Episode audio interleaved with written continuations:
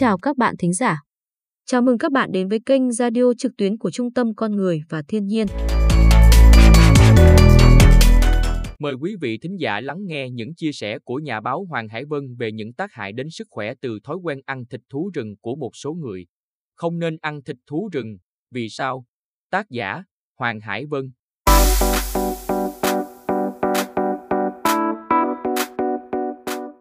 Đây không phải là khuyến nghị đạo lý, mà là một cảnh báo thực dụng nhất. Ăn thịt thú rừng không những sẽ bị ung thư do thịt bị ngâm tẩm các hóa chất độc hại để giữ tươi giả tạo khi vận chuyển về thành phố, mà ngay cả thịt thú rừng tươi nguyên chất, không ngâm tẩm gì cũng rất nguy hiểm cho sức khỏe con người. Thủ phạm của thảm họa sinh thái, trong khi không có một công trình khoa học nghiêm túc nào nói thịt thú rừng có lợi cho sức khỏe hơn thịt gia súc, gia cầm, thì các tài liệu đông y trôi nổi và lăng băm các loại lại đề cập một cách vô căn cứ những tác dụng chữa bệnh của thịt và các bộ phận của cơ thể thú rừng. Sự cường điệu về tác dụng của sừng tê giác đã khiến cho tê giác ở Việt Nam tuyệt chủng. Sự cường điệu về tác dụng của cao hộ cốt đã khiến cho loài hổ sắp bị diệt vong. Các loài gấu, chồn, cáo, các loài rắn và vô số các loài động vật hoang khác cũng đang chịu chung số phận, bất chấp sách đỏ, bất chấp các đạo luật, bất chấp các biện pháp ngăn cấm, bất chấp tiếng kêu vô vọng của các nhà bảo vệ môi trường. Càng ngăn cấm, thú rừng càng đắt giá. Càng đắt giá, thú rừng càng mau bị tuyệt diệt. Chưa nói đến sự hủy diệt rừng, cũng đang diễn ra cực kỳ nghiêm trọng. Chỉ riêng việc hủy diệt thú rừng không thôi, cũng đủ cho nước ta rơi vào một thảm họa sinh thái.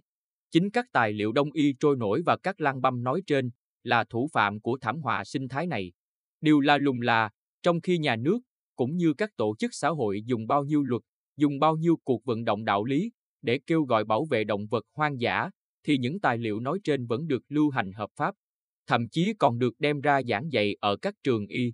Bởi vậy, để bảo vệ thú rừng, trước hết phải lật tẩy sự vô căn cứ của các sách vở đông y trôi nổi. Chúng tôi gọi sách vở đông y trôi nổi vì chúng không có nguồn gốc rõ ràng. Ngay cả những cuốn như Hải Thượng Y Tông Tâm Lĩnh, được cho là của danh y Lê Hữu Trác cũng có nhiều chi tiết đáng ngờ. Nhất là phần lấy các bộ phận của động vật hoang dã làm thuốc, trong đó có tới 36 loài thú rừng hầu hết đều nằm trong sách đỏ, chưa kể các loài chim. Sở dĩ nó đáng ngờ vì Hải Thượng Lãng ông Lê Hữu Trác sống vào thế kỷ 18. Thời kỳ này không hề có chuyện sách vở bị ngoại xâm lấy đi hoặc tiêu hủy, nhưng mãi 100 năm sau khi ông mất, vào năm 1890, thời vua Thành Thái, người ta mới phát hiện ra sách này và nói nó là của Hải Thượng Lãng ông. Một trong những lý do để người ta tin ngay đó là sách của Hải Thượng Lãng ông mà không cần có nhiều khảo cứu là bởi nó được phát hiện trong một ngôi chùa ở Bắc Ninh. Chùa thì ít khi cho ra đồ giả, nhưng ít khi không có nghĩa là hoàn toàn không. Ngày nay, người ta đã bắt đầu phát hiện trong cuốn sách này có nhiều bài thuốc rất phi lý, nhưng chưa ai đặt vấn đề khảo sát để gạn đục khơi trong cuốn sách đó. Có thể nhiều bài thuốc trong cuốn sách là của Hải Thượng Lãng ông được ghi lại, nhưng có nhiều khả năng người ta thêm vào nhiều thứ khác nữa và gán luôn cho ông. Còn cuốn Nam Dược Thần hiện đang lưu hành cũng có đề cập đến việc lấy các bộ phận cơ thể thú rừng làm thuốc, được gán cho tuệ tỉnh, thì không thể tin được. Tuệ tỉnh là một thiền sư, dù các thiền sư thời Trần có thể uống rượu ăn thịt, phóng khoáng không câu nệ, nhưng không lý gì một thiền sư như tuệ tỉnh lại phóng khoáng tới mức khuyên người ta cầm dao mổ thú rừng để làm thuốc. Hãy lùi về xa về nguồn cội. Cuốn sách y dược cổ nhất ngày nay chúng ta còn biết là cuốn Thần Nông Bản Thảo. Đây là cuốn sách nền tảng của cả nền y dược phương Đông. Sách này, như tên gọi của nó, bản thảo, chỉ có thảo dược, hoàn toàn không có dược liệu từ thú rừng. Những sách y dược chân truyền các đời sau cũng vẫn vắng bóng thú rừng, trừ những bộ phận do chính động vật tự loại bỏ, như xác ve, xác rắn, hoặc bộ phận có thể tái sinh như gạt hưu gạt nai sách thuốc chân truyền cho đến thời nhà Hán. Nhà Đường, nhà Tống, dù có bổ sung thêm rất nhiều loại dược liệu, nhưng vẫn giữ nguyên tắc của thần nông bản thảo là không dùng các bộ phận của thú rừng. Những loại thuốc từ sừng tê giác, mật gấu, xương hổ. Mãi đến thời nhà Minh, nhà Thanh người ta mới biết qua các sách gọi là cổ, nhưng không rõ nguồn gốc, hoặc được thêm thắt rồi gán cho các danh y, như trường hợp sách của Hải Thượng Lãng Ông và Tuệ Tĩnh ở ta. Hiện nay, bộ sách Nguyện Phúc tộc Dược Minh Y Kính của nhà Nguyễn còn truyền trong gia tộc là tổng hợp những di sản chân truyền của người xưa cùng những khảo nghiệm công phu của các bậc chân y triều Nguyễn. Sách này ngoài thảo mộc, còn có sử dụng động vật làm thuốc, nhưng chỉ sử dụng gia súc gia cầm và động vật xung quanh chân ruộng, hoàn toàn không sử dụng các bộ phận của thú rừng, trừ những bộ phận bị loại bỏ một cách tự nhiên hoặc có thể tái sinh. Chúng ta phải ngưỡng mộ và học hỏi các vua chúa nhà Nguyễn, bởi các vị không những không dùng các bộ phận thú rừng để chữa bệnh, mà trong thực đơn cũng không bao giờ có thịt thú rừng. Cái gọi là nem công chả phượng, trong món ăn cung đình Huế, chỉ là sự tưởng tượng bịa đặt của ai đó. Ngay cả những con nai, con hoẳng đi săn được, các vua Nguyễn cũng không ăn. Nếu có thì chỉ chọn những con bị bắn, nhưng không chết, đem nuôi dưỡng bằng những cây cỏ quen thuộc với con người, một thời gian dài mới đem ăn được. Ngày nay, các quán thịt rừng đang mọc lên như nấm, khắp nơi khắp chốn, từ thành thị tới thôn quê. Sừng tê giác, cao hổ cốt, mật gấu, rắn ngâm rượu, được mua bán, cho tặng tràn lan, từ các đại gia, doanh nhân đến giới quan chức, từ trí thức tới bình dân. Đó là điều chưa từng xảy ra trong lịch sử mấy ngàn năm của dân tộc.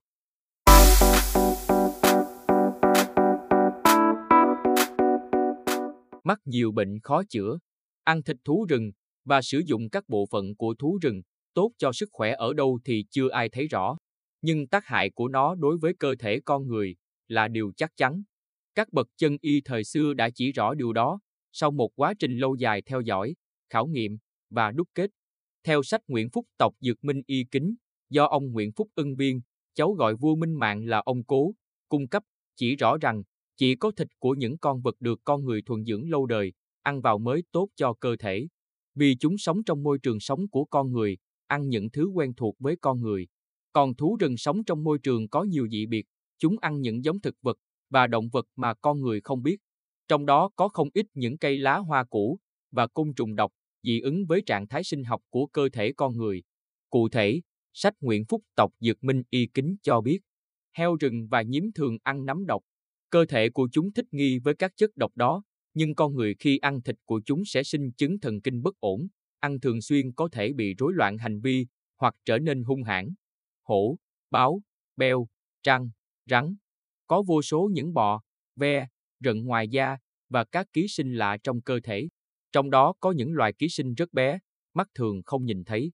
Những ký sinh này tiết ra nhiều độc tố trong thịt và sống được trong nhiệt độ rất cao.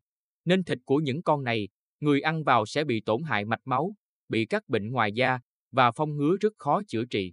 Mật gấu, tuy có thể chữa được một số bệnh, trong đó có bệnh đau mắt, làm tan máu bầm. Tuy nhiên, trong mật gấu có nhiều chất dị ứng với cơ thể người. Cần biết, đã là mật thì mật gì cũng có thể làm tan máu bầm, không cứ là mật gấu. Bởi vậy, đối với các chứng dùng mật gấu, nên thay bằng mật dê và mật heo là tốt nhất. Theo sách Nguyện Phúc tộc Dược Minh Y Kính, mật dê còn có tác dụng trị liệu nổi trội hơn mật gấu trong việc chữa các bệnh về mắt. Riêng mật heo còn nổi trội hơn mật gấu trong việc chữa chứng nẻ gót chân. Khi gót chân bị nẻ, có khi nẻ tới xương, bôi mật gấu vào có thể chữa được, nhưng sẽ gây biến chứng rất nguy hiểm. Trong khi dùng mật heo hấp chín, pha với nước cơm bôi vào một thời gian ngắn sẽ lành, không có tác dụng phụ. Mật heo cũng trị được các bệnh về mắt, bệnh thoái hóa da và sừng hóa bàn tay bàn chân. Tóm lại, theo các tài liệu đông y chân truyền thì mật dê, mật heo có giá trị chữa bệnh tốt hơn nhiều so với mật gấu, lại là các sản phẩm dễ kiếm nhất và hầu như không tốn tiền, trong khi mật gấu thì rất đắt. Ngà voi có thể làm làm thuốc chữa được một số bệnh quan trọng. Tuy nhiên, chỉ có ngà lấy từ con voi chết già mới có giá trị y dược. Ngà voi lấy từ voi sống, hoàn toàn không có giá trị gì.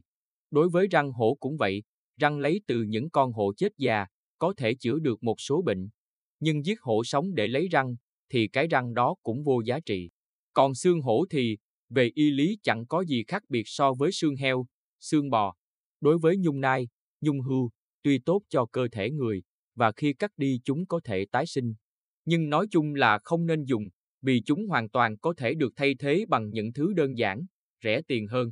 Ví dụ, nấm mối và nấm khoan có giá trị dinh dưỡng và dược lý tốt hơn rất nhiều so với gạt nai, gạt hưu. Đối với loài tê giác đã bị tuyệt diệt ở nước ta, thảm họa này xuất phát từ sự ngộ nhận về tác dụng của chiếc sừng của nó. Bởi vậy mà, tổ tiên ta từ khi định canh định cư, làm lúa nước và thuần dưỡng các vật nuôi để làm thực phẩm, hàng ngàn năm qua, đã dứt khoát nói không với thịt thú rừng. Những nghiên cứu của tiền nhân được đúc kết trong nguyện phúc tộc Dược Minh Y Kính rất cần được các nhà khoa học tiếp tục phát triển dưới góc độ y học hiện đại. Giữa con người cùng vườn tược gia súc, gia cầm, với rừng thiên thú hoang từ lâu đã xác định ranh giới, nước sông không động đến nước giếng. Nhưng con người chỉ nhận, mà không thấy cho. Không những không cho bất cứ thứ gì, mà còn vô ơn bạc nghĩa. Chớ nghĩ cọp ăn thịt người, mà cho cọp là ác thú. Chẳng qua chúng buộc phải tự về chính đáng mà thôi. Nhưng cứ mỗi một người bị cọp ăn, là có hàng vạn con cọp bị con người giết, lấy xương, nấu cao hộ cốt. Những đạo lý trên đây, các nhà bảo vệ môi trường đã gào rắc họng, nhưng chẳng ai nghe.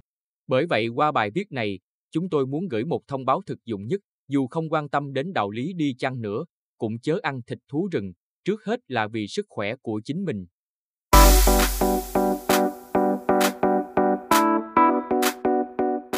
Xin cảm ơn các bạn đã lắng nghe. Mời các bạn đăng ký kênh Radio để nghe thông tin cập nhật hàng tuần từ chúng tôi. Để có thêm thông tin về Trung tâm Con Người và Thiên nhiên, xin mời các bạn ghé thăm website, Facebook hoặc YouTube của chúng tôi.